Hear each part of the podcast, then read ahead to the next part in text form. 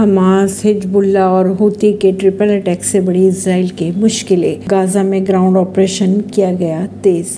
Hamas ने 7 अक्टूबर को Israel पर हमला किया था। अब तक चली लड़ाई में दोनों संगठनों की अगर बात की जाए तो लड़ाई में उसे दोनों संगठनों का साथ भी मिला। भले ही वे आधिकारिक रूप से जंग में ना कूदे हो, लेकिन उन्हें इसराइल के खिलाफ हमले तेज कर दिए हैं।